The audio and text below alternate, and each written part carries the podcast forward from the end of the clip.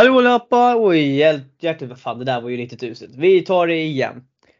Hallå allihopa och hjärtligt välkomna till ett nytt avsnitt av Innebandy Stockholm podcasten. Eller ska jag säga ett nytt specialavsnitt för att idag så bjuder vi er på vårat eh, andra JAS specialavsnitt och eh, ja, anledningen till det var ju att vi gav er en utmaning som vi, när vi spelade in det här senast. Att, nu får ni se till att lyssna på avsnittet så kanske vi gör det igen och eh, det har varit ett helt fantastiskt eh, eh, lyssnarantal på det första JAS-avsnittet och det är superkul för att vi, vi känner ju själva att vi, vi kanske inte riktigt har haft den yngre målgruppen med oss men det kändes verkligen som att det var många som gick in på JAS-avsnittet och tyckte att det var intressant, det var kul. Eh, så att eh, nu sitter vi här igen och kör årets andra JAS-special och eh, med mig förutom att eh, Ja, vi kan ta det sen, men eh, eh, har jag med mig som vanligt min vapendragare Arvid Thulin. Eh, hallå Arvid och eh, hur är läget denna torsdag? För dig kanske solig, för oss andra rusk. Eh, det är riktigt bra med mig. Vi har eh, 27 grader här nere så jag ska inte gnälla. Så just nu i min lilla garderob här så är det riktigt varmt kan jag säga. Men det är bara att hålla i. JAS-avsnittet ska ut så då får man bara bita ihop här i värmen. Ja, jag vill inte höra ett enda klagomål. För själv sitter man här, en plusgrad ungefär, snöat på morgonen, löven har fallit, det är grått och tråkigt ute. Ja, förutsättningarna kunde vara bättre helt enkelt.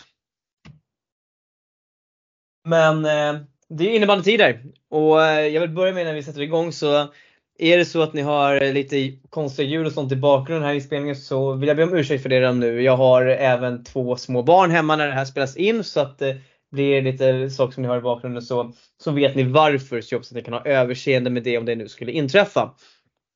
Men med det sagt Arvid, eh, är du redo att hugga in på lite JAS då? Ja, jag är riktigt taggad faktiskt. Och eh, jag tänker att vi gör kör samma upplägg som förra gången. Vi drar igenom de här serierna lite och sen så tar vi lite frågor helt enkelt. Och eh, jag tänker att du får välja. Ska vi börja med, med tjejerna eller killarna? Vi ska börja med tjejerna bestämmer jag nu. Mm. Alright, vi börjar med, alltså med tjejerna och eh, då tänker jag att vi, eh, vi ändrar om ordningen. Förra gången så körde vi D-gruppen först. Jag tänker att vi ändrar om och så kör vi E-grupperna här nu. De här alltså två, eh, två olika eh, separata grupperna men som ändå är samma, eh, hux flux.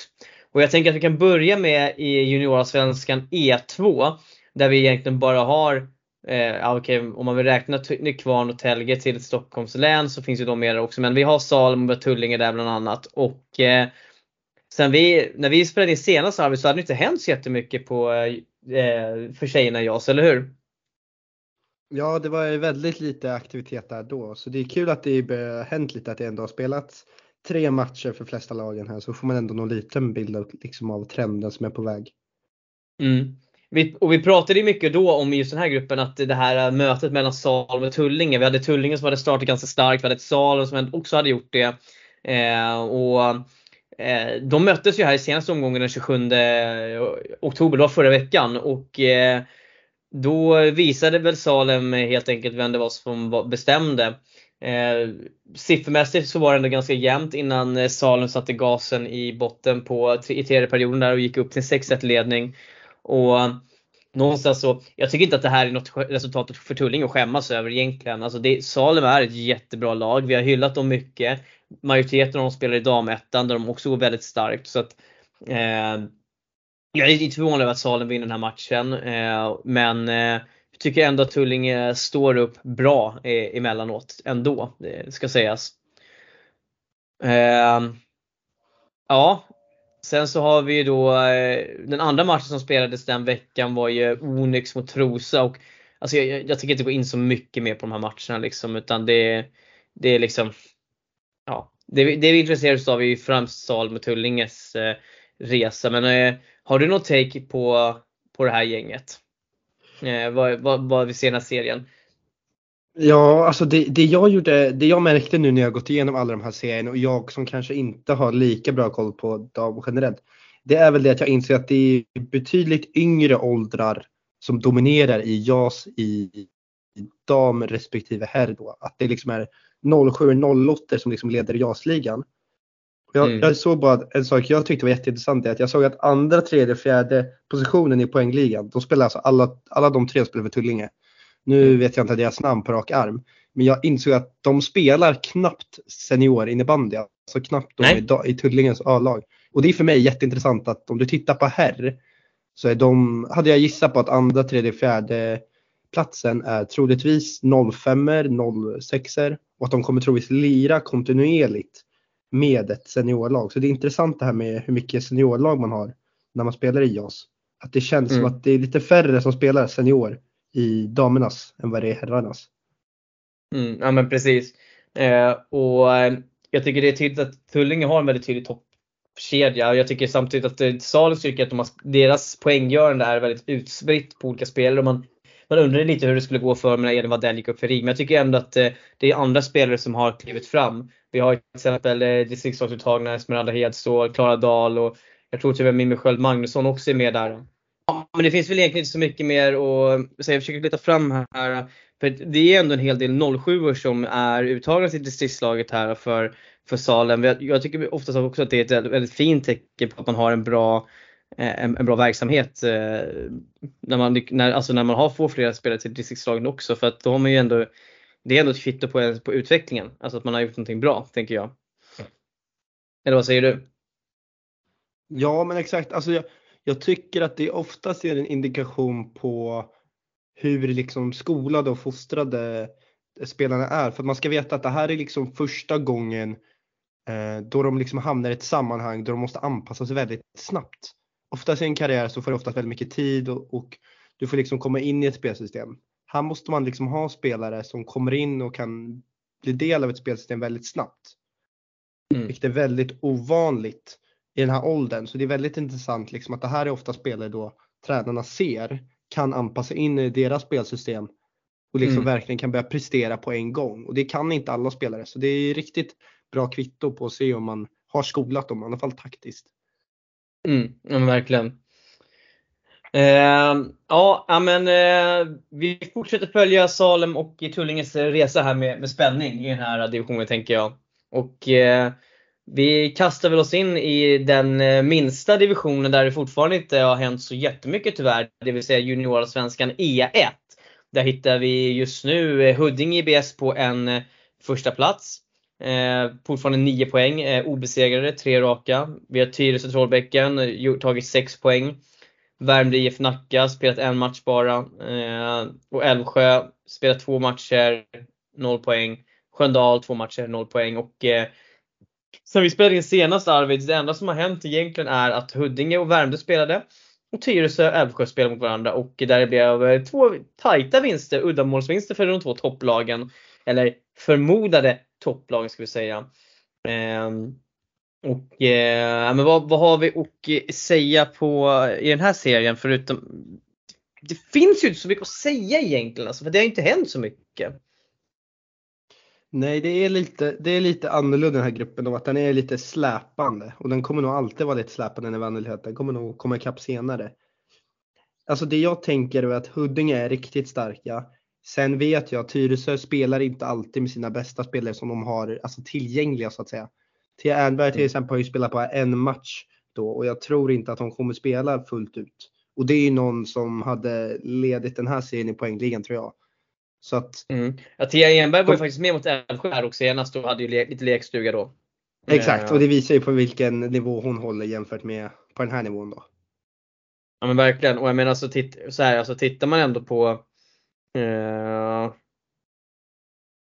alltså jag, jag tycker ändå att Älvsjö har ett okej lag också eh, faktiskt eh, i den här matchen. Men det, det är klart att eh, eh, TT gör det de ska.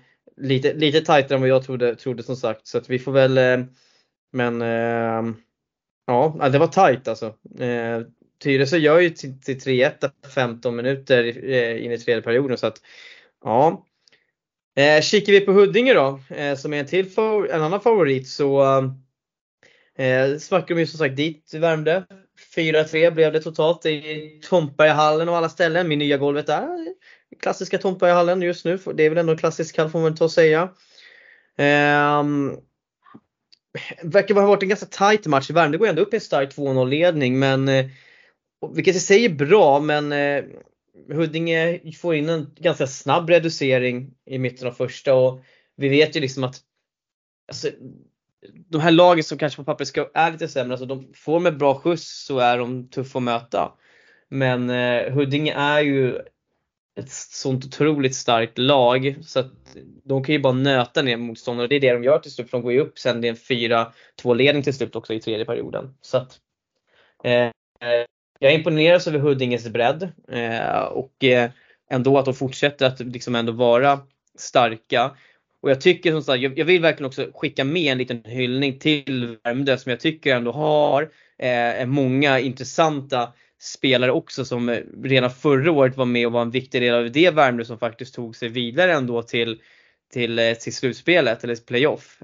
Eh, jag tänker till exempel på en sån som Tyra Färingmark. Eh, nämns ganska ofta liksom och, som en riktigt bra spelare och hon tror jag är med i distriktslaget nu också. Eh, så att det finns ändå ett bra, ett, ett gäng bra spelare. Filippa Genesäter tycker jag, förlåt uttalet, eh, tycker jag också är en jättebra spelare. Eh, så det finns ändå lite att bygga på här tycker jag. Vad, vad säger du om eh, Huddinge-Värmdö då? Ja, jag tänker väl att eh, jag trodde väl att det skulle bli lite mer överlägset över Huddinge så jag är lite förvånad över de här Värmdö-Nacka. Jag har haft ganska lite dålig koll på dem innan. Men jag tycker att de känns väldigt spännande. Precis som du nämnde med Tyra Färingmark. De har ju även med sig e- Emelie Emily Lind, vad heter hon? Emily Persson Lindeborg vill jag säga att hon heter, vet jag också även är med i stadslaget. Mm, det, det ska bli riktigt spännande. Så det ska bli riktigt spännande att se vad, se vad de kan hitta på. Komma mm. lite mer från en, kanske vara lite mer stjärnor och då bara komma in i ett annat sammanhang där det liksom kanske blir en naturlig rollspelare. Det är ju något som alltid är spännande när folk kommer från lite sämre lag om man ska säga. Och inte vana kanske och alltid spela med stjärnor. Så det ska bli spännande att se hur de anpassar sig till det. Ja, eh, och vi ska väl säga för protokollets räkning också då att även eh, i Huddinge så finns det lite spelare från, som har tagit sig till distriktslaget, nämligen då, då eh, Isabelle Malmberg och Linnea Malmberg som eh, båda två ligger i, i toppen av poängligan hittills med 5 poäng var. Så att, eh, ja, det finns lite spetskvalitet där helt klart. Men eh, jag tänker vi får väl återkomma till den här gruppen sen när det blir mer matcher spelare. Det finns liksom inte så jättemycket saker att ta på här än så länge. Eh, och det enda vi kan konstatera är att Huddinge går starkt. Eh, så att eh, jag är ledsen, vi kan tyvärr inte säga så utan vi får helt enkelt lov att återkomma. Men eh, Arvid, ska vi hoppa över till eh, grupp D, eller serie D då? då? Eh, där, där har det ju ändå hänt, eh, där är det lite fler lag som är i rullning och kanske lite mer växlar som går att dras. Eh, eller vad säger du? Ja, exakt. Det är en, mycket, det är en större grupp och det är ju lite mera matcher som spelas så det är lite lättare att dra tendenser och trender precis som vi nämnde tidigare. Det är bättre med de här större serierna och, eller, och när det är flera matcher som har spelats helt enkelt. Ja, men eh, vad är det vi ser i den här, i den här serien då? Jag tycker att vi ser lite det vi snackade om innan, att Täby är överlägsna, eh, att Uppsala-lagen skulle vara bra. Eh, och det är väl ungefär det som har hänt. Det enda som jag är lite överraskad är väl Åkersberga som eh, ändå jag trodde liksom, jag, jag var lite helt övertygad men jag tycker ändå att de gör det riktigt bra och ligger nu på en fjärde plats, vilket är egentligen alltså, slutspel så att säga. Liksom I en haltande tabell ska sägas, men yes. de gjorde, tog ju faktiskt en väldigt imponerande seger mot Sirius på bortaplan. Exakt, och det är det jag är lite, jag är lite förvånad över Åkersberga. Jag tror ändå att de kommer vara med nu hela den här resten av den här serien och hota om topp 4. Vilket är där jag tror ska vara en väldigt bra bedrift för dem om de lyckas lösa det. Mm, ja, verkligen. Alltså, alltså Åkersberga är ju verkligen ett sånt lag att okej, okay, vi, eh, det finns ju ändå mycket potential där. Och de har ändå liksom lite, de har ju, alltså de har ju spetsspelare som vi har nämnt tidigare. Och alltså, ja, var, alltså varför inte? Alltså kan de fortsätta rida på den här vågen? Men någonstans så tror jag ändå som så här att när tabellen väl har satt sig så tror jag inte Åkersberga kommer vara playoff-lag. Men jag är dock, precis som du, imponerad ändå över en, eh, att de har ändå gjort en stark inledning. Alltså ett, en vinst, en oavgjord och ett torsk. Det är ändå ett helt okej facit för ett lag som ganska mycket behövde bygga om. Eh, och som ändå hade lite liksom så här, ja, men, turbulent fjolårssäsong. Eh, så att, men jag håller med dig. Jag, jag, jag, Åkersberg absolut. Eh, kul, kul. Eh, de eh, överraskar och eh, jag, vi hoppas att det blir så för vi, vi gillar ju skrällar. Ja, det gör vi verkligen. Ja. Vi, eh, vi tragglar oss vidare då. Vi, vi kan väl bara konstatera lite snabbt, alltså det finns så mycket att säga om Täby, liksom, de är överlägsna.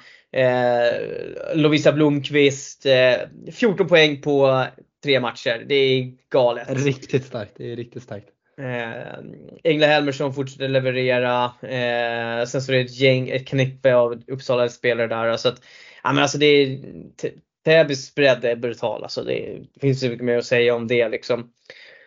Eh, Djurgården, fast förankrade i botten.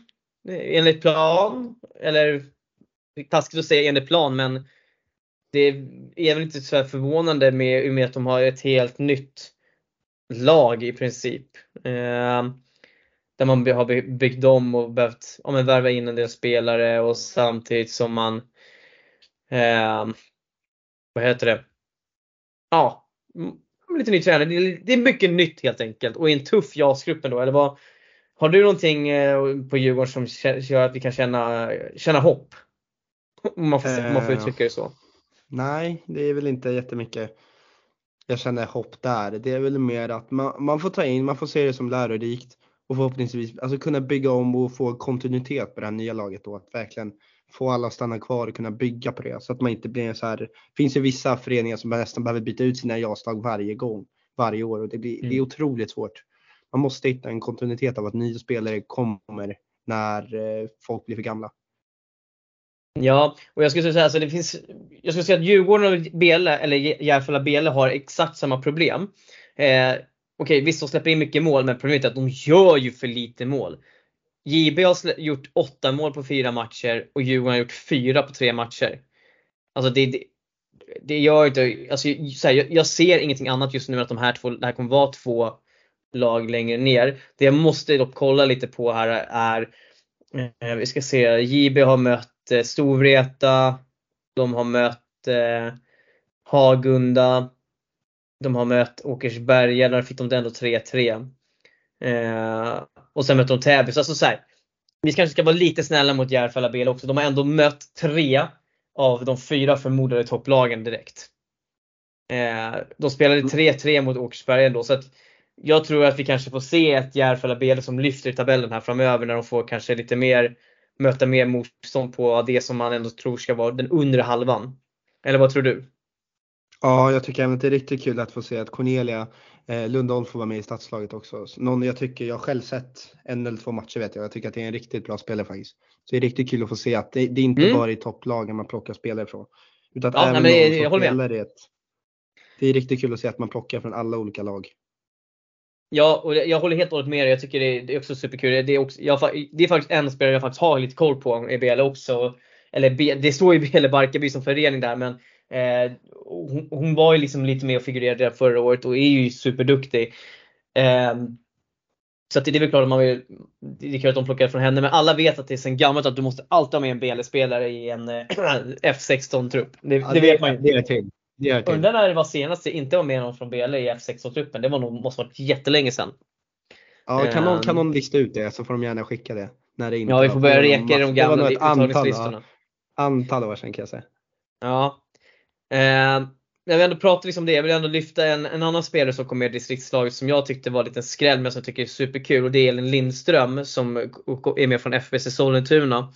Hon spelar inte JAS med dem utan hon är med och kör en del med dam laget här och där. Men jag tycker det är superkul att hon får chansen. Eh, det är en jätteduktig spelare.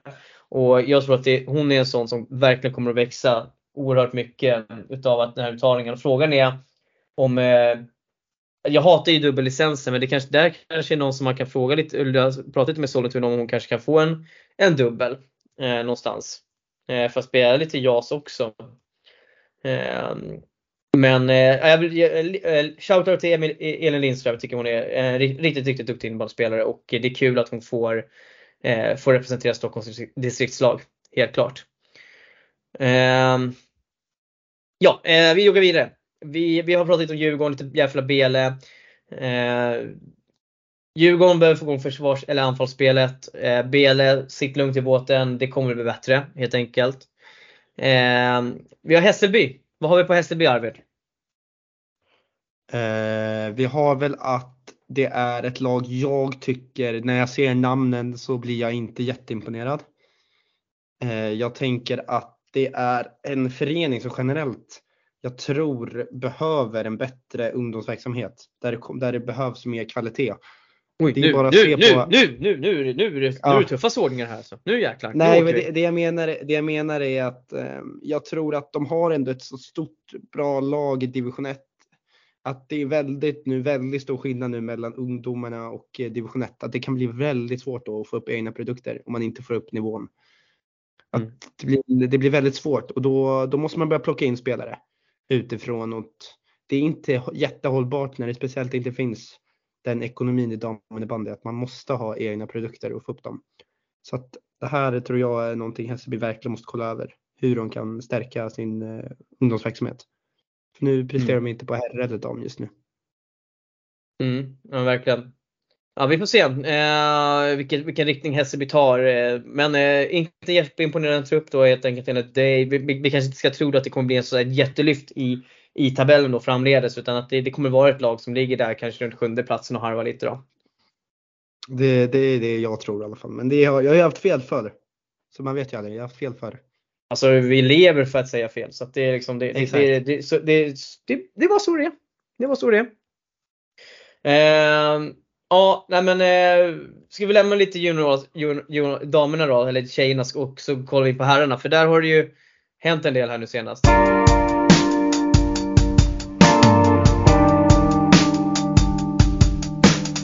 Yes, och eh, vad vill, ja, ska vi fortsätta på samma vis att vi börjar med, med E-gruppen och sen så då kör vi det eller ska vi, eller vill du välja fritt? Nej, vi kan börja, vi kan köra med E-gruppen på en gång. Det är ja. jättebra. Vi börjar med E-gruppen och vi kanske ska börja med det nyligen färska resultatet från i onsdags där Värmdö går in och sänker Hammarby med 6-4 i Värmdö sporthall. Vad händer Arvid? Stora mäktiga Bajen Hammarby HJ Elit åker på däng mot Värmdö som, som, som vi liksom ändå har sagt att undrar lite vad, vad vi har någonstans i år. Vad, vad är det som, vad, vad händer? Ja, det är en riktigt bra fråga. Det är många av lyssnarna här som har frågor och vill att vi ska kommentera det här resultatet. Och det, det är för mig, ja, jag har ingen bra förklaring faktiskt. Alltså jag ser inte, jag skulle nog, jag kunde betta den här matchen tio gånger om. Jag hade nog sagt att Hammarby vinner alla tio gånger. Så att jag tycker att det är riktigt skräll av Värmdö. Och det gör mig bara väldigt nyfiken på Värmdö. Kommer du ihåg när vi pratade i podden förra gången när vi körde jag special? Då nämnde, pratade vi om den här matchen att eh, det är Max, Max Brorsson eh, mm, det gjorde ju eh, Viktigt att Max Brorsson, han får komma dit, han får vara lagkapten. Eh, eller välkomnar sina gamla bayern kompisar dit. Eh, det som är det som är grejen som jag förstår, alltså, så här, jag tycker Hammarby, de har en riktigt bra, för, eller eh, Värmdö, de har en bra första femma. Det finns många spelare här som jag gillar. Ja, men vi har ju, som tur Järil har ju alltid varit på radarn liksom, under flera år nu. Eh, Viktor Mattsson, båda två uttagna till distriktslaget för killarna kan vi säga också. Eh, men Adrian Laufke i, i målet, jag har sett honom liksom på träningar här och där också liksom, och sett honom spela. Det är en jätteduktig målvakt verkligen. Eh, och som jag förstår det så spikade han igen ganska rejält igår också. Eh, och har man en sån mål som kan, så kan den ju vinna matcher åt den. Eh, utan tvekan. Och um, någonstans så känner jag liksom att eh, kanske lite underskattning av Hammarby och de kanske också liksom behöver de här matcherna liksom för att tänka att fan det här kanske inte blir en dans på rosor som vi alla egentligen faktiskt ändå har målat ut det som att det ska vara. Eh, och det känns ju också lite som att det är eh, det känns, inte som, det känns som att det är lite eh, oroligt i, i Hammarby ändå. Eh, Tobias Anders Olofsson har redan lämnat till, för Djurgården. Och eh, det går lite så här, alltså, eh, nu ska jag säga det här är ingenting som är bekräftat men det går lite lösa rykten om att det är lite lite gungning i, i Hammarby generellt mellan seniorlag och juniorlag och lite så struktur, vem ska spela här och var liksom och lite, ja, men, lite blandat. Och kan det vara något sånt som ändå sprider sig ner på planen här också lite Arvid, eller vad tror du? Eh, ja, det ska jag tillägga att det här är ju inte Hammarbys första plump. De har ju också även fått lika mot Farsta och det är enligt mig lika det är Ja just det, det var ju matchen precis innan ja. Så där de fick även där en plump också. Det ska sägas, de som inte vet så ligger alltså Farsta åt, åttonde plats av nio lag. Så det är inget topplag Farsta är just nu som de har varit förr. Så att det, mm. det är verkligen en plump det där. Och jag håller väl med dig där lite med att jag tycker generellt att när det stökar i en förening då går det ner till spelarna. Man är distraherad, man är inte mm. lika taggad kanske att spela för just den här tränaren, ge allt. Man kanske är lite mm. grinig på någon lagkamrat som kanske har ens plats. Och det måste, mm. Jag tänker i Hammarby måste vara riktigt svårt att ha, ha så mycket framstående juniorer. Och de blir liksom nästan seniorspelare, alltså medan de fortfarande håller på att utvecklas liksom. Det blir som mm. att jag vill liksom utvecklas samtidigt som jag ska liksom vara ledare. Så det, mm. det, det, är svårt det där men jag tycker att det är bra att man får inspela som då som Ferraresi som jag tror är verkligen jätteviktig i sådana här sammanhang.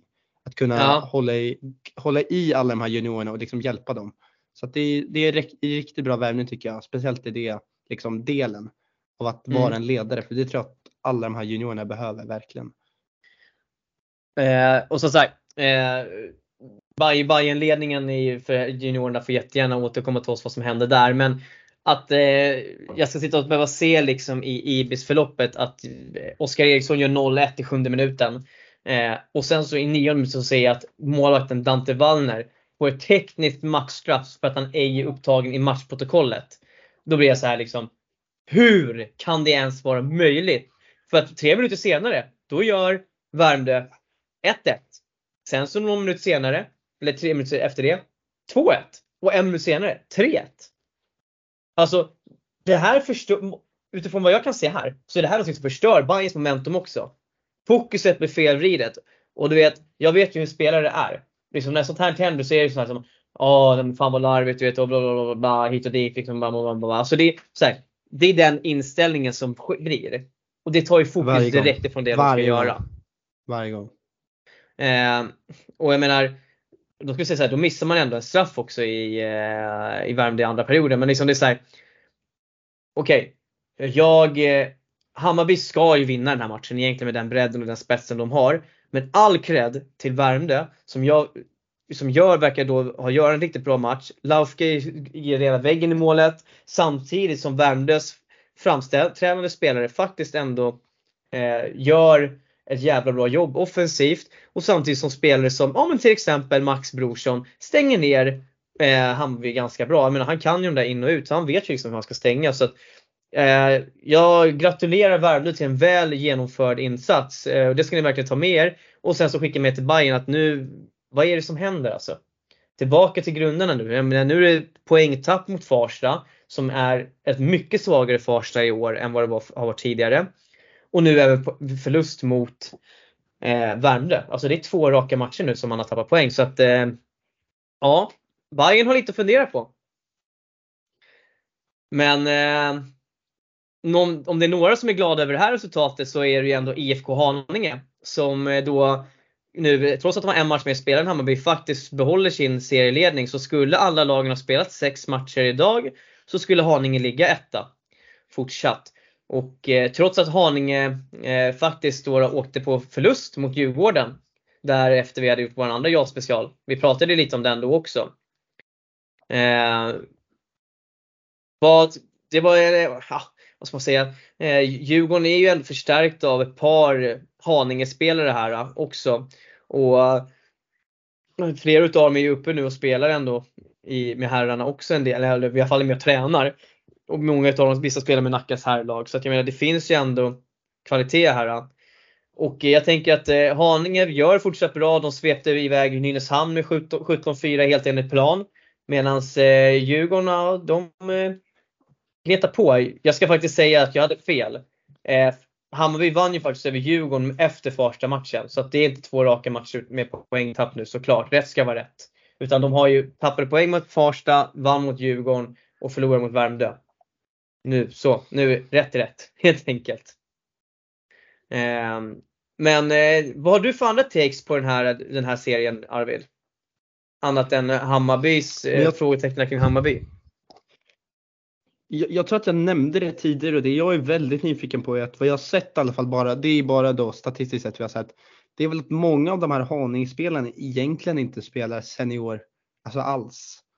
Är inte högre än division 4 liksom och det är för mig ganska unikt att ha, ha en sån stark JAS som egentligen inte har någon senior att vända sig till så. Så det är för mig är lite intressant att de, eh, om de har fått förfrågningar om dubbellicenser och kanske spelar division 2.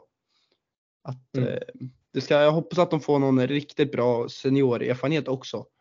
För att men steget från juniorsvenska till senior är stort. Mm. Ja men du, du har helt rätt. Alltså, och, men alltså någonstans är det så här också att de, de spelar, många av dem är ändå med spelare i H4 eh, och får ändå liksom viss erfarenhet av det raka med raka seniorspelet där. Men det är ju, Haninge vill ju få upp det här laget, det, det, det är med tydlighet. Och, eh, jag håller med dig att det där är faktiskt ändå en ganska imponerande faktor. För att eh, tittar du liksom på Bayern, Djurgården, Nacka, Älvsjö, Värmdö, Farsta. Det här är ju idel lag som har seniorlag högre upp i serien där många juniorer säkert är en del utav olika träningstrupper och vissa till och med startspelare i de här serierna. Eh, det gör ju ganska mycket då med erfarenheterna så att jag håller helt och hållet med dig. Det, det, är det är faktiskt en ganska imponerande ändå. Ja, och sen ehm. vet jag även att jag, har, jag, vi snackade lite om det här i chatten, det här med att ibland känns det som att HI-spelare ska så tidigt som möjligt komma upp och börja spela. Jag tycker väl att det är intressant att se att det kanske inte är det viktigaste hela tiden. Att Haninge kanske motbevisar den här trenden med att man kommer upp liksom som kanske 06, 07 nu, de i den ålder de är i nu, har redan börjat spela liksom senior. Att det, att det är kul att se några som liksom bryter den trenden lite och att det visas framgång mm. här på det. Ja, verkligen. Eh, ja, annars då, Älvsjö eh, har börjat varva igång lite. Eh, rullar på med, med två raka här nu, har slagit både Nynäshamn och eh, Ingarö. Eh, enligt plan också får vi ändå säga. Det är två matcher som de ska vinna eh, om de vill vara med och slåss i, om playoff, playoff-platserna där. Eh, vi har ju Wille Hedlund och Alex Ströby då som kör de där gubbarna nu och eh, ja, eh, vi får väl se. Eh, upp till bevis för den kära eh, eller om Hedlund kanske inte kör juniorerna nu när han kör mycket med herrarna, men ah, spelar roll. Eh, Älvsjö eh, är med i matchen helt enkelt nu igen. Kort och gott. Ja, de är, de är, eh, de är aktuella för att ta sig uppåt. Jag kan väldigt lite om Älvsjö generellt HJ-verksamhet. Så att det hade varit spännande att få se dem spela. Men eh, vi hoppas väl att Ströby löser det där. Det hade varit riktigt kul att få höra hans tankar om ett slutspel. Mm, verkligen. Eh, vi ska se att Nynäshamn, eh, de vann en match! Direkt ja, det, efter, det vi... efter jag hade skrivit att de inte kommer vinna en match i år. Då smackade de dit Ingarö med 10-3. Det ska hyllas. Eh, och det ska de verkligen ha. Eh, vi får se hur mycket, hur mycket mer poäng det blir i år. Eh, men eh, mer kan det säkert bli då i och med att de ska möta Ingarö en gång till i alla fall. Men eh, alltså så här, jag, jag tycker så här, den, den, där matchen snyggade till deras siffror en del i alla fall målmässigt. Men kan de bara sluta släppa in så mycket mål så kan de säkert börja plocka lite poäng av Ingarö och i alla fall Ingarö och Farsta kanske. Något sånt där. Så att, eh, ja, nej, ja, svårbedömd botten. Eh, jag tycker att Haninge, Hammarby, Djurgården känns som en ganska tydlig topp trio just nu. Eh, men den här vinsten som Värmdö tog nu mot Bayern, det kanske kan ge dem ett ganska bra med vind i seglet också. Eller vad ja, tror du? Verkligen. Ja, Exakt, det är samma sak där. Jag kom bara nu, nu satt jag bara och tänkte att Farsta nu, som jag ser nu i deras verksamhet har ju lite samma problem som vi nämnde med Hässelbys eh, DJ-verksamhet. Det här med när ungdomsverksamheten går tappert. Speciellt Farsta som är väldigt förening som är stolta med att ha egna produkter. Så kan det inte vara kul för dem att se det här att de måste verkligen komma upp. För att de mm. är en förening som verkligen, verkligen är beroende av sina produkter och det är lite av det som är Farsta. Att mm. det är liksom runt, eh, det ska liksom vara runt Farstahallen. Det ska liksom vara egna produkter som kommer in och då måste de börja upp med nivån. Annars kommer de inte ta en plats i mm. division 1-laget. Så enkelt är det bara. Ja. Eh, Värt att nämna, vi, vi, kan bara ta det att vi, vi såg att Emil Thorberg som sagt böt från Djurgården till eh, Hammarby. Det var ett, ett, ett, spännande drag ändå måste jag säga. Vi får se hur, hur det kommer att gå. Men han gjorde ju mål direkt i, i premiären där med, eh, eller om det var, om det var premiären. Ja, hur som helst, han gjorde mål i alla fall mot Värmdö. Eh, ja, det finns inte så mycket mer att säga om den här serien utan eh, Farsta som sagt tog en stark poäng där mot Bayern. Eh, ganska un, mycket unga spelare, ungt lag. Eh, utvecklingspotential, helt klart. Eh, ska inte vara, det är inte i år de ska vara bra, eh, utan det är nästa år som de säkert kommer börja ta kliv igen. Eh, men jag har inte så mycket mer där utan jag tänker att vi lämnar för att gå in på det för så vi ska hinna med lite frågor också. Och eh, ska vi börja med D1 eller D2? Vi, vi börjar med D1. Vi börjar med D1. Det finns så mycket att prata om på, på D2. D2, det tar, det, det, det tar sin tid så det är bra att vi börjar med D1. Eh, D1. Rosersberg Arlanda IBK. Arvid, vill du revidera ditt tips i frågan? Är det här, du kommer nog vinna den här JASen? Gruppen? Ja, ja, jag kan ju säga att eh, när jag la mitt tips så hade jag ju ingen aning om vem William Kristoffersson var. Men om jag hade vetat vem den lilla snubben var, då hade jag nog kanske tippat lite annorlunda för vilken spelare det mm. är. Uff. Mm. Det är helt otroligt att du inte visste vem det var innan. Ja det är helt riktigt svart. Det är riktigt svart. Jag har nog säkert också mött honom utan att veta om det. Jag tror visst mött honom. Eftersom eh, han är bara två år yngre än mig. Så att, ja, jag är ledsen för den William för jag är riktigt imponerad av ditt sätt att spela. Så att eh, starkt med 20 poäng på fyra matcher. Det är riktigt starkt. Det är liksom Kristensens siffror på det nästan. Så ja, all hyllning! Till den, all eloge på den prestationen. Fast han är nog lite bättre på hemjobbet än Kristensen i alla fall. Ja, det, men det är alla. Alla är bättre på hemjobbet än Kristensen. Men det är få ja. som gör samma poäng framåt som Kristensen. Ja, men eh, verkligen. Alltså Kristoffersson, han är, han är, han är the real deal. Eh, och då, då, då liksom så i den här senaste matchen som de spelade så tror jag att ens de hade med eh, ja, Joel Lundell är ju inte ens med i den här matchen och det är typ också deras bästa spelare tillsammans med Kristoffersen. Ja, exakt. Så att eh, jag är riktigt imponerad av RA generellt. Det är riktigt mm. starkt av dem. Och liksom bara, alltså bara.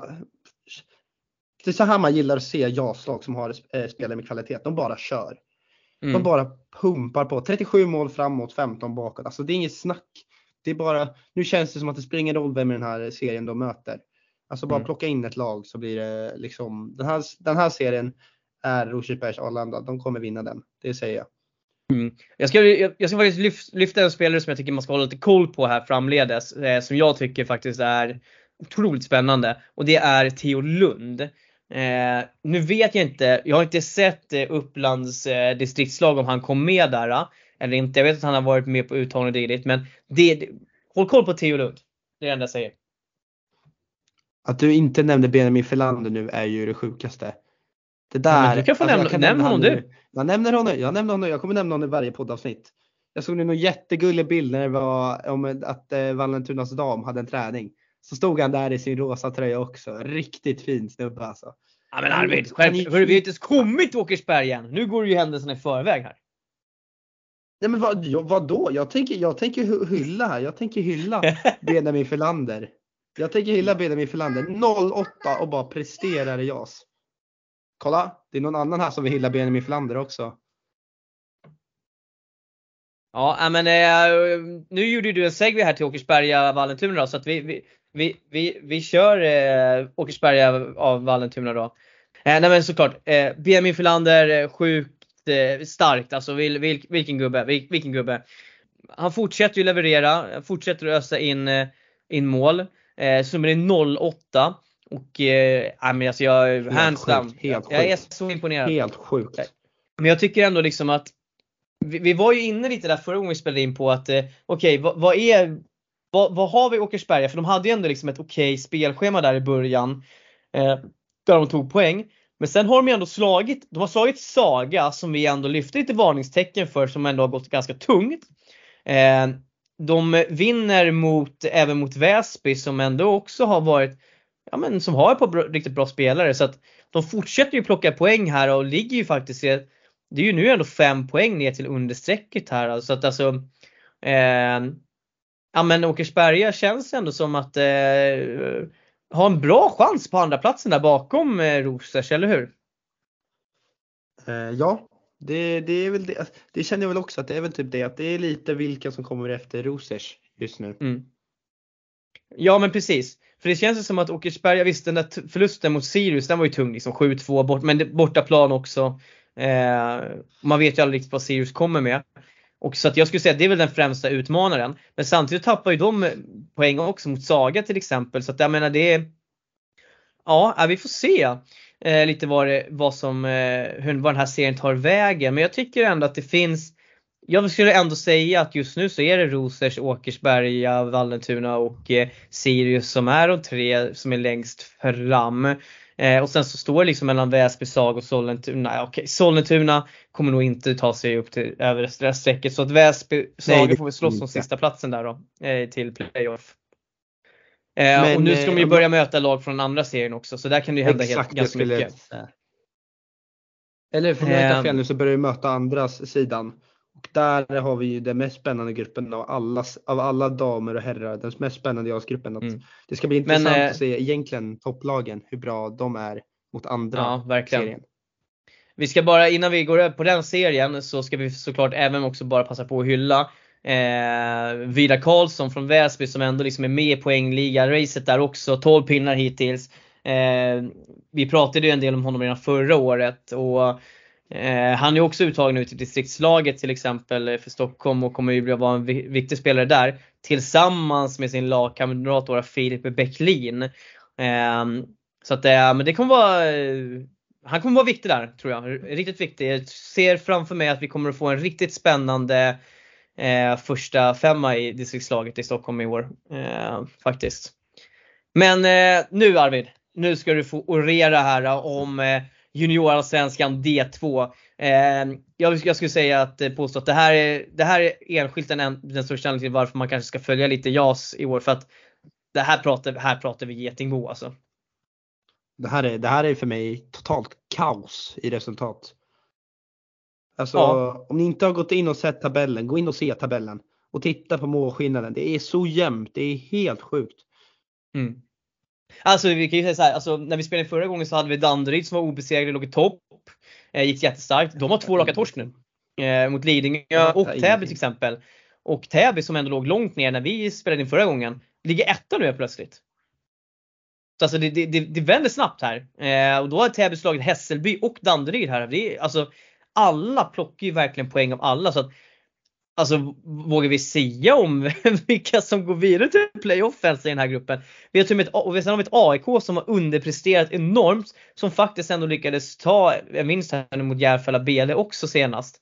Eh, så att eh, alltså jag, jag har faktiskt ingen aning om hur den här gruppen kommer att sluta just nu. Alltså det, det känns som att eh, det blir avgörande hur mycket poäng man tar mot den andra gruppen någonstans. Ja, alltså om man inte har, om man inte följer den serien så kan man till exempel veta att Täby och AIK spelade 5-5 och då skulle det sägas att det är Täby som leder den här gruppen och det är AIK som ligger sist. Mm. Så att alltså, ja, det, är, det är riktigt getingbo här. Att alla lag kan mm. spela alla och jag tycker väl att alla lag har i alla fall tre, fyra spelare som är riktigt bra, som är riktigt hög, hög klass i alla mm. de här föreningarna. Och att det är väl egentligen enda skillnaden jag ser från liksom ta lag som Hässelby, AIK och kanske Täby, Järfälla, är väl att det man kallar second line scoring i hockey, alltså de i tre, andra och tredje kedjan presterar väl lite högre i de lagen nu än vad AIK och Hässelby gör. Att det är lite väl mycket bara mm. toppspelarna som presterar i de serierna. Och det hade nog räckt en vanlig JAS-grupp. Då räcker det med mm. att de tre, fyra bästa spelarna. Men i den mm. här tajta gruppen, då måste alla kedjor prestera. Och, och alla måste vara med hela tiden. Alltså, du, du, du, du, har inte råd att undanvara några bra spelare egentligen om du vill satsa på att ta, gå rent. Alltså det, alltså det här för, nu när alla plockar av alla hela tiden. Exakt, Visst. jag bara såg nu. Ja. Ja, jag såg bara nu, jag är lite poäng, poänggalen där. Jag såg ju till exempel att på, uh, Willy Äderlund har varit med på alla AIKs matcher men han snittar en poängsnitt på 0,5. Och det är väl kanske inte riktigt det man hade förväntat sig innan och det är väl sådana spelare som måste liksom höja sig. Och det är det enda som liksom kan skilja nu toppen från botten. Att alla lag har spelare med kvalitet. Det är bara att nu måste de verkligen prestera för att man ska mm. kunna klättra i den här tabellen. För det är så mm. jämnt. Vi ska passa på att gratulera till spelare här också. Eh, eh, från AIK, Jonathan Williamson och Gabriel Baragan. Eh, som till distriktslagsplatserna. Jag tycker vi ska också passa på att gratulera några spelare från Hässelby här. Albi Binsau. Eh, vi har Jesper Persson, Christian Kaspervik. Eh, grattis till er också till den uttagningen. Och eh, självfallet så måste det, precis som det på tjejsidan alltid måste vara en BL-spelare med, eller JB-spelare med, så måste det även vara en från Täby FC. Och då, den här gången så är det Linus Berglund som får förtroendet att representera Täby distriktslaget. Och eh, så grattis till det. Och eh, Vira Karlsson nämnde vi och sen så ska vi såklart också eh, hylla William Edgren från FBC Sollentuna som ändå får en plats i distriktslaget, även han. Eh, trots sitt lags kräftgång i systemet. Eh, ja, men eh, vi får se helt enkelt. Vi får anledning till att återkomma på den här serien. Vi, det vi kan konstatera då om vi summerar är att eh, alla tar poäng av alla. Det är helt omöjligt att se om vilka som kommer att gå till playoff och vilka som kommer missa. Eh, AIK ligger sist, Täby ligger etta. Det skiljer tre poäng mellan dem och ungefär bara några mål eh, i målskillnad. Eh, så att allt kan hända. Vi följer den här serien med spänning. Eh, Danderyd inledde starkt och har väl fått, haft det tuffare nu då. då och eh, ja, Täby har kommit igång. Då får vi se nu hur maskinen börjar snurra.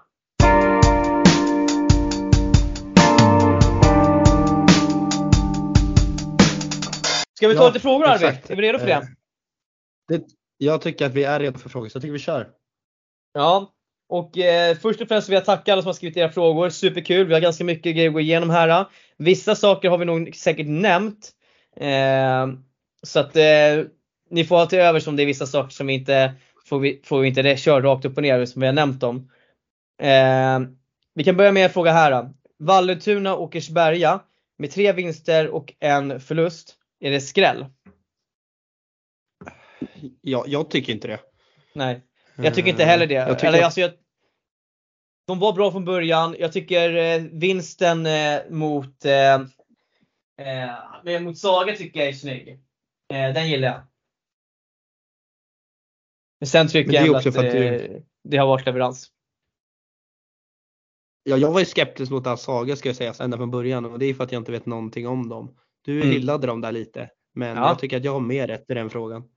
Okej, okay, jag ger dig rätt i den frågan så känns det lite bättre. Tack. Täby etta i sin serie, hur tror ni det kommer gå för dem? Alltså det är, det är jättesvårt att veta. Alltså så här, jag tycker Täby har bredden för att kunna vinna den gruppen men eh, med tanke på hur det ser ut nu, de kan lika gärna komma sist. Inte att de kommer vinna den här gruppen. Nej, för vet du vad jag tror? Eh, jag, ska, jag ska lansera en tes här som du får se. Vi vet ju att okay, det är hemskt mycket som händer i Täby nu och att till exempel om att Öhman har lämnat nu. Eh, och det vi vet är ju att anledningen till det troligen är för att man vill liksom bygga mer långsiktig satsning på Täbys herrlag med produkter från de egna leden. Och att det säkert kommer vara mycket mer juniorer nu som kommer att vara en del utav seniorlaget också kommer ta tid och fokus. Frågan är hur mycket kommer det påverka JAS också?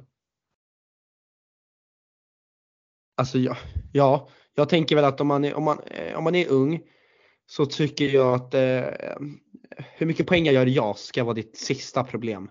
Du ska mm. nog mer tänka på, kommer jag, jag ska se till att komma tid till träningen till min, eh, herma, eh, till min herrträning. Det är vad fokuset borde vara på. Så att jag håller nog med det där att jag tror att om jag var tävlingsspelare så hade jag nog inte fokuserat lika mycket på JAS. Och mer, nu, nu finns det verkligen möjlighet. Och att mm. man ska veta att alla föreningar, det kommer att gå, men vissa föreningar i perioder blir väldigt stängda för att lyfta upp spelare. Så att nu mm. måste de här juniorerna ta den luckan som har skapats nu. För att det är det ja. liksom hela den här att nytanken bygger på, att de ska ta det här steget. Då får de se till att mm. göra det om man vill ha en plats. Ja men precis, nu finns det ju helt andra möjligheter i Täby än vad det kanske gjorde innan. Eh, så att jag, jag, jag hör vad du säger, jag håller med. Eh, vi tog, går vidare då. Eh, Arvid, kommer Sollentuna gå poänglösa i år eller kommer de kunna knipa minst en poäng och i så fall mot vilka? Eh, de kommer knipa en poäng. Nu måste jag ju bara tänka, vilka andra dåliga lag finns det i den serien? Um... det, det, om jag ska veta Ja, det finns det några andra lag som är riktigt dåliga där. Jag tänker väl att, jag säger väl att de kommer ta då, eh, de kommer ta poäng från Väsby, säger jag. Uff, det där kommer inte Väsby gilla att höra, men det är lugnt. Det bjuder på. Tänd vätska. Um, jag tror att det kommer sluta 3-3 en match. Jag tror att de kommer att alltså kommer sluta 3-3. Tråkig ja. match, trött match. Ja, men till och med ett resultat får där. Ja, i trötta du är. Du är alla lyssnares dröm Arvid. Du, du är inte rädd för att sticka ut, sticka ut hakan du. Um, nästa fråga då. Älvsjö med två raka segrar. Blir det kladdkaka tre raka mot Farsta på söndag? Uh, ja, säger jag. Det tror jag att det ja. blir. Uh, Stockholm P16 tankar. Um, ja, jag kan ju börja med spontana tankar är spännande trupp. Jag gillar balansen. Tycker det finns eh, tydliga toppar. Jag tycker det finns vissa spelare som kanske mer också är med för att de har ändå en kvalitet men också kanske är liksom mer bredd och ska ge mycket energi till laget för det är så sjukt viktigt. Varenda spelare som tas ut i den här truppen är viktig. Det ska man ha klart för sig. Sen kommer det variera vilka som får spela mer och mindre. Men att liksom se det så här att alla som är ni som har tagit dig dit, det, det är sjukt starkt att bara göra det. Eh, så att se till att verkligen så här, vi behöver framgång på killsidan i det här nu och det viktigaste som ni kan göra det är att stå där, pusha varandra, stötta varandra. Jag gillar den här truppen. Jag, jag, det liksom finns ingen tydlig superstjärna om du förstår vad jag menar Arvid. Det här får du rätta mig om jag har fel. Men eh, jag ser, jag ser ett lag. Alltså på något vis. Och sen gillar jag tränarteamet också. Eh, ja, jag, jag är stort fan av tränarteamet ska jag säga. Eh, då jag haft eh, Janne Gustafsson som tränare i ja, hela min innebandykarriär ungefär. Men det jag tycker att Janne Gustafsson i alla fall står för är just lagbygge och det är det jag känner att AIK, eller vad säger jag, Stockholm ska jag säga, inte AIK. Stockholm har saknat eh, tidigare år. Det är bara att titta på 06-kullen att de inte ens alltså, gick till final är helt sjukt med vilket lag de hade. Att, mm. eh, jag gillar att se liksom att det känns mer som ett lag. Jag tror att det här kan bli det mest framgångsrika hittills. Sen mm. eh, finns ju Stockholms problem i det här med stadslaget. Det går ju alltid åt fanders. Ja, men det, det, det, jag, säger så här, jag, jag, kan säga så här, jag har ändå följt det här väldigt nära flera år nu. Det finns anledningar till att det har gått åt fanders. Ska sägas. Men jag tror, jag tror att det, är en, det blåser en annan vind här nu. Jag, jag, känner att det finns, det är annorlunda nu. Eh, jag vill inte gå in för mycket på anledningarna. Eh, varför jag tror det. Men jag, jag har en känsla av det. Allt från vad jag sett, hört, Eh, ja men, nej, men allt. Eh, jag, tror, jag tror på framgång i år. Jag gör verkligen det. Okej, jag säger så här. Tror du att de når semifinal? Ja eller nej? Ja, det tror jag. Oj, oj. Ja. Ja, ja men då ja, säger jag, jag tror på. De når semifinal. Då vi säger vi att de når, eh, vi säger att de når semifinal minst. Alltså så här, når de semifinal och tar ett brons, det tycker jag är sjukt bra. Eh, Ska jag säga. Eh, som jag sa, jag tycker kanske inte att den superspetsen finns i truppen. Men att nå med en bra bredd och en bra lagmaskin eh, där du har några spelare som kan sticka ut och göra avgörandet. Eh, då kan du ta dig till semifinal utan problem. Eh, mm, vi går vidare. Det ska bli spännande att se. Ja, men absolut. Här tror vi på Stockholm. Eh, tankar om resultatet JAS-matchen mellan Nacka och Farsta. Eh, det man refererar till är att den 27 oktober så vann Nacka med 6-5 mot eh, Farsta. Nacka, eh, ja men de eh, ja, lät eh, Farsta komma in i matchen där i tredje perioden och eh, Farsta fick gå upp till en 5-4 ledning eh, från efter att ha legat under med 4-2 då. då. Eh, men eh, sen så kliver de in, eh, kommer, Ted Linder kliver han in här, fin gubbe där och sprätter lite på valjer, född 2007 eh, i slutet av matchen och eh, ger tre poäng, tre friska poäng till eh, Nacka och eh, alltså ja, jag, jag har inte så mycket att säga egentligen om matchen för jag har inte sett den. Eh, har du någonting som du på det där? Eh, nej, jag borde nog ha pluggat på innan hur matchen blev. Jag, jag har inte sett matchen och inte alls tänkt på att det resultatet sticker ut så. så Men spontant så känns det som ändå två ganska likvärdiga lag ändå någonstans. Tycker, tänk, det, det, är min, det är min känsla på förhand. Ja men alltså det, det håller jag med om att det känns som ganska likvärdiga lag. Så att det känns inte som någon alltså skräll eller någon, liksom, över, liksom någon förväntad resultat. Det känns bara liksom som att, att mm. det är ett resultat i statistiken helt enkelt och inte så mycket mer än så. Mm. Eh, här får vi fråga till sista slaget. Hur tror du det går för Stockholm i SDF-SM, nyckelspelare? Eh, alltså vi har redan nämnt där hur jag tror det går, men vad, hur tror du att det går Arvid? Det har ju, du har ju faktiskt inte svar på det. Eh, jag, är, jag är väldigt skeptisk generellt till eh, Stockholm och eh, distriktslag. Det är för att jag vet väl att helt plötsligt så kommer något annat distrikt och bara dominerar. Men eh, jag, jag känner väl ändå nu när du säger när jag tänker efter så tror jag ändå på semifinal. Och jag hoppas att det i alla fall blir en match om medaljer. Blir, då blir jag väldigt nöjd, det blir en match om medaljer. Jag gillar bara tränarparet riktigt mycket och jag tror på att det här är vad Stockholm behöver. Så att jag är mer optimistisk än jag varit tidigare år. Ja tyvärr så är det ju ingen medaljmatch som tredje plats utan det, går man till semifinal så blir man trea, får man tre, medaljen då oh, oavsett. Shit, vad tråkigt. Ja vad tråkigt. Ja vad tröttsamt. Åh oh, vad tråkigt. Fy fan. Nej shit ja. vad tråkigt. Men hur, så hur bestämmer man vilka som kommer tre och fyra då? Eh, nej men det är båda två. Det finns, ingen, det finns två treor. Och sen en femma. Ja men, vad, ja, men shit vad svagt. Ah shit vad svagt. Så är det. Ja, det, ja, det, det får de Alla ska med. Be, bättre på sig. Det får de bättre. Alla ska med. Eh, vi går vidare. Eh, tankar om att Julian Pettersson inte blev eh, uttagen till distriktstruppen. För de som inte vet så Julian Pettersson eh, spelar i Nacka till vardags, gjort tre matcher i JAS i år, tre baljer. Hade en okej okay säsong förra året i eh, division 2 eh, för juniorerna. Jag har faktiskt inga tankar för det, det är ingen spelare jag har koll på. Tyvärr. Eh, så jag har inte så mycket mer att bidra där om inte Arvid har någonting. Eh, nej, faktiskt ingenting. Men det här med, vi, vi, nämnde ju nu lite det här med uttagningar. Det är något jag har fått höra nu att det gäller egentligen flickorna 16s SM-trupp och det är ju det här målvaktsvalet av Selma Sjöshult. Som jag är, alltså om det stämmer om jag hörde rätt då så är det att hon inte ens har lirat en JAS-match. Eh, och det tycker jag är riktigt coolt om det stämmer.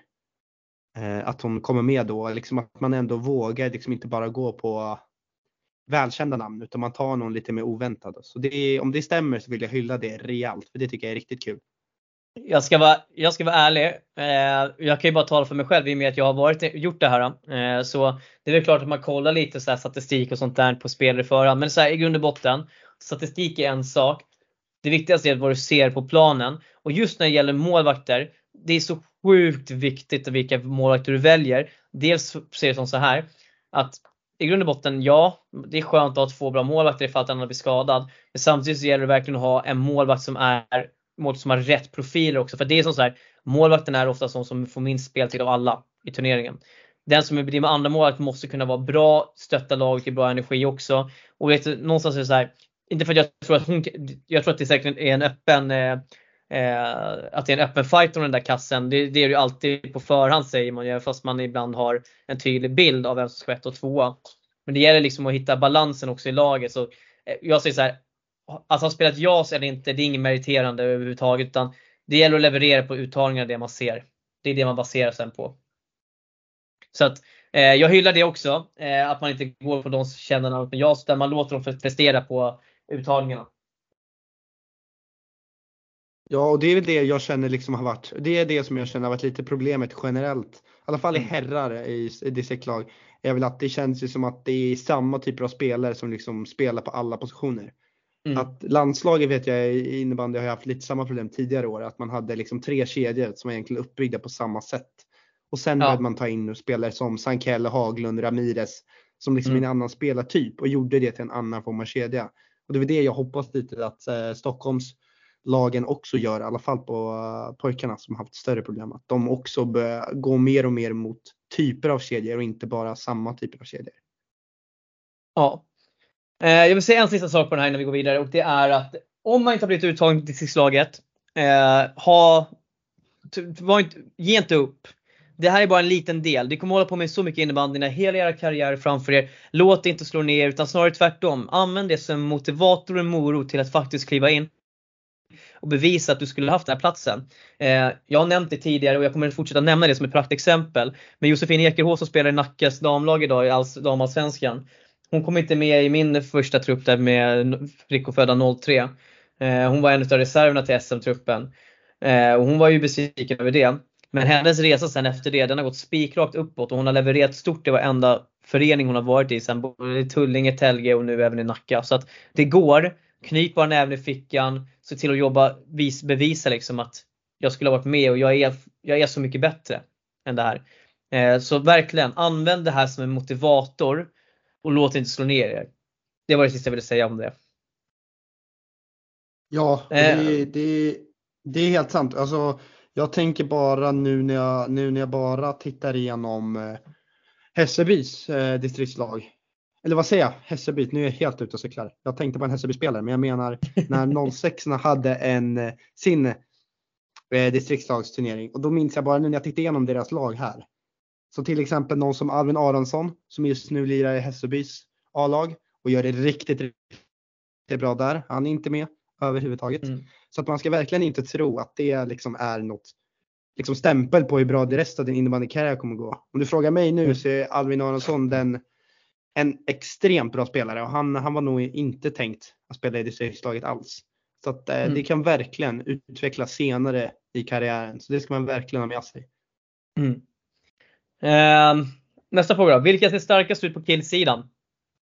Vill du, ska du välja att svara på den? Jag tror vi har samma svar. Menar, menar du lag eller menar du spelare? Eh, nej men jag, tyck, jag tänker lag. Eh, Rosersbergs Arlanda. Ja, utan tvekan. Så. Nästa fråga. Eh, tankar om hur mycket dubbellicens som Lidingö har mycket till exempel. Lite konstigt men jag tänker att det är generellt liksom om man tankar om dubbellicenser. Så så här, eh, jag tycker dubbellicenser är skit. Eh, I grund och botten. Jag för jag tycker att, och eh, anledningen till det är att jag visst att det är väl klart att man ska kunna ge möjlighet till sina spelare att eh, kanske gå till mer slagkraftiga lag och sånt där. Men jag vill förbise det. Jag tänker bara på det här, det här onödiga med att få mer matcher. De här eh, de unga spelarna som spelar, de är redan nu, det är många som har NIU, de tränar mycket extra, de är säkert med i seniorlag och tränar. Eh, nu ska de även vara med, liksom helt plötsligt ha en dubbellicens och vara med och träna med en annan förening. Det blir andra resor, eh, det kommer ta mer tid, det blir mer matcher, skaderisken ökar.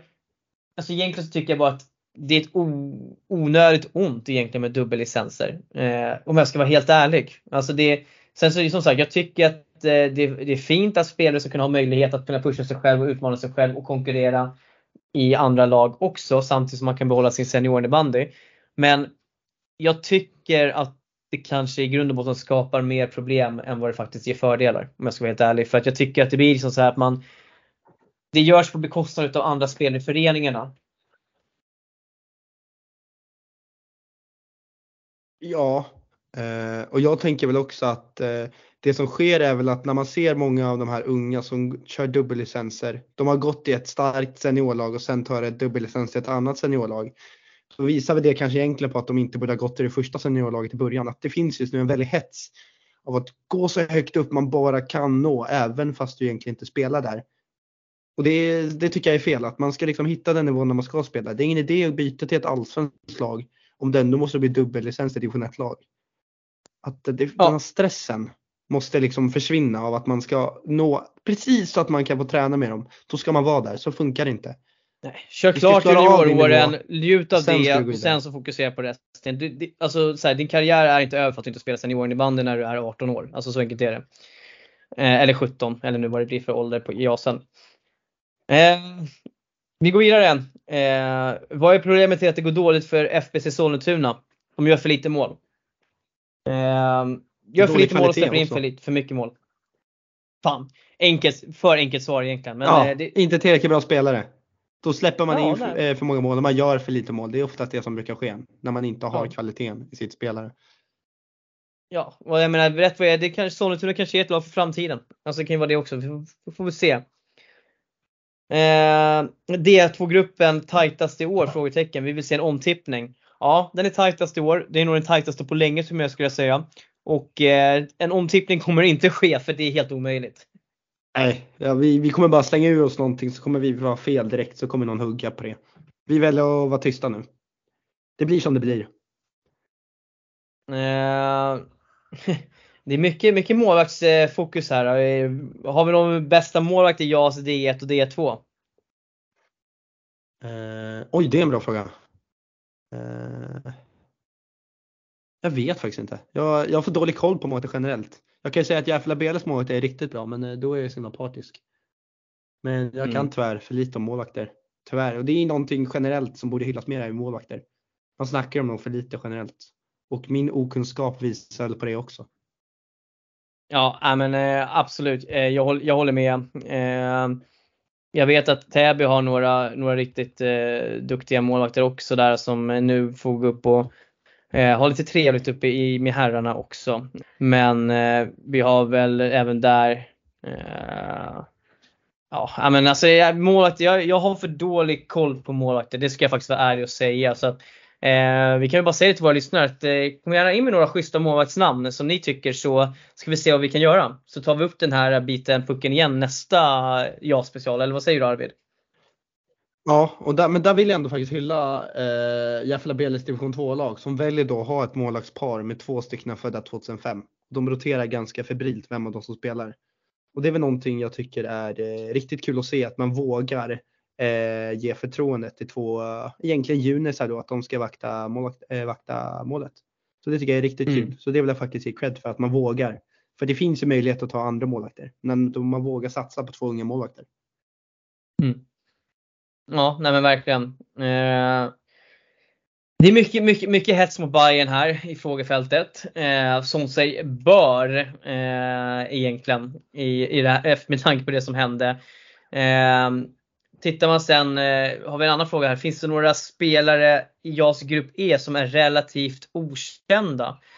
Alltså jag skulle vilja säga typ eh, nästan alla spelare i, i de här lagen är relativt okända. Speciellt till exempel i Haninge så är det inte alls många gubbar som får stora rubriker men som är, som är riktigt bra. Eh, jag lyfter till exempel eh, Rasmus Notlöv här senast men vi har liksom en en kille som eh, William Stenman också som eh, skulle börja, borde få liksom lite hurrar upp. Eh, och eh, Tittar man på Farsta så finns det också några bra nya unga spelare som kommer upp eh, där underifrån som kanske man ska hålla koll på. Men jag tycker så här, eh, relativt okända spelare, ja vi, vi får se liksom vad vi kan och vi får återkomma till den, till den pucken egentligen. Eh, jag tycker liksom att det oftast är de framträdande spelarna som driver lagen eh, framåt här i, i JAS-grupp E. Eh, I och med att kvaliteten är vad den ändå är på den, på den eh,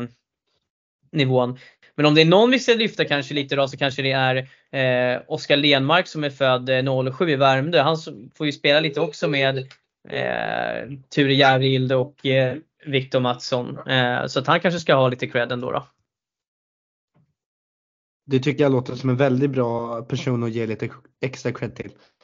Det kan vara svårt ibland att spela runt de här riktigt stora, det är stora ska väl inte sägas, men de större profilerna man ska säga som ändå är i eh, Värmdö. Så jag tycker att det, det är en helt rätt person att hylla. Ja, sista frågan då är Arvid. Är någon Bayern behöver tillbaka? Ja, alltså de, de behöver väl ja, Lukas Hägglund från Riga hade ju inte varit fel att få tillbaka bland annat. Nej, kanske. Den, är inte dålig. Den är inte dålig Nej. att få tillbaka.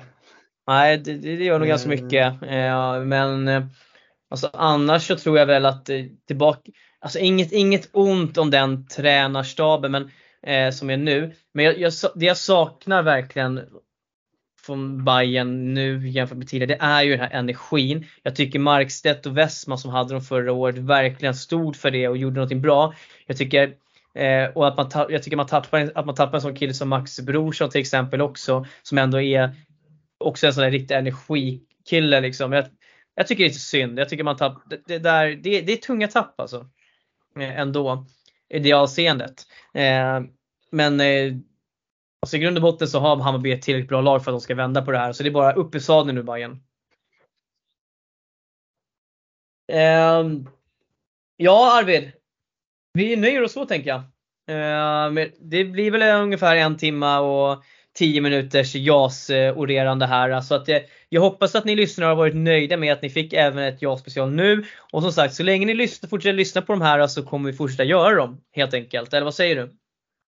Ja, det är, det är väl så enkelt att eh, vi försöker väl ge våran halvknackiga bild av hur JASen ser ut. Det ska sägas att det finns många, många där ute som har bättre koll än vad vi har. Så att man får ju verkligen skicka in sina tips och tankar. Eh, jag är alltid öppen för att ha debatter och diskussioner i chatten så det är bara att skriva in till oss. Mm. Ja, men precis. Eh, ja, Arvid, har du någonting annat du vill säga till våra lyssnare innan vi säger hejdå? Eh, nej, ba, nej, jag har faktiskt ingenting mer. Jag är klar. Ja, men snyggt. Och kom ihåg vad vi sa nu. Skicka oss gärna lite namn på sköna målvakter i JAS. Vi tar jättegärna emot alla tips. Så ska vi hålla lite extra utkik här nu tills nästa JAS special. Så ska vi ta fram, ta frågan, göra en liten eh, ranking av målvakter tänker jag. Ehm, men tills dess så enda jag kan göra nu är att eh, eh, önska er en fortsatt trevlig dag eller helg blir det. Vi får se när ni lyssnar på det här. Och i och med det så säger vi hejdå! Tja då!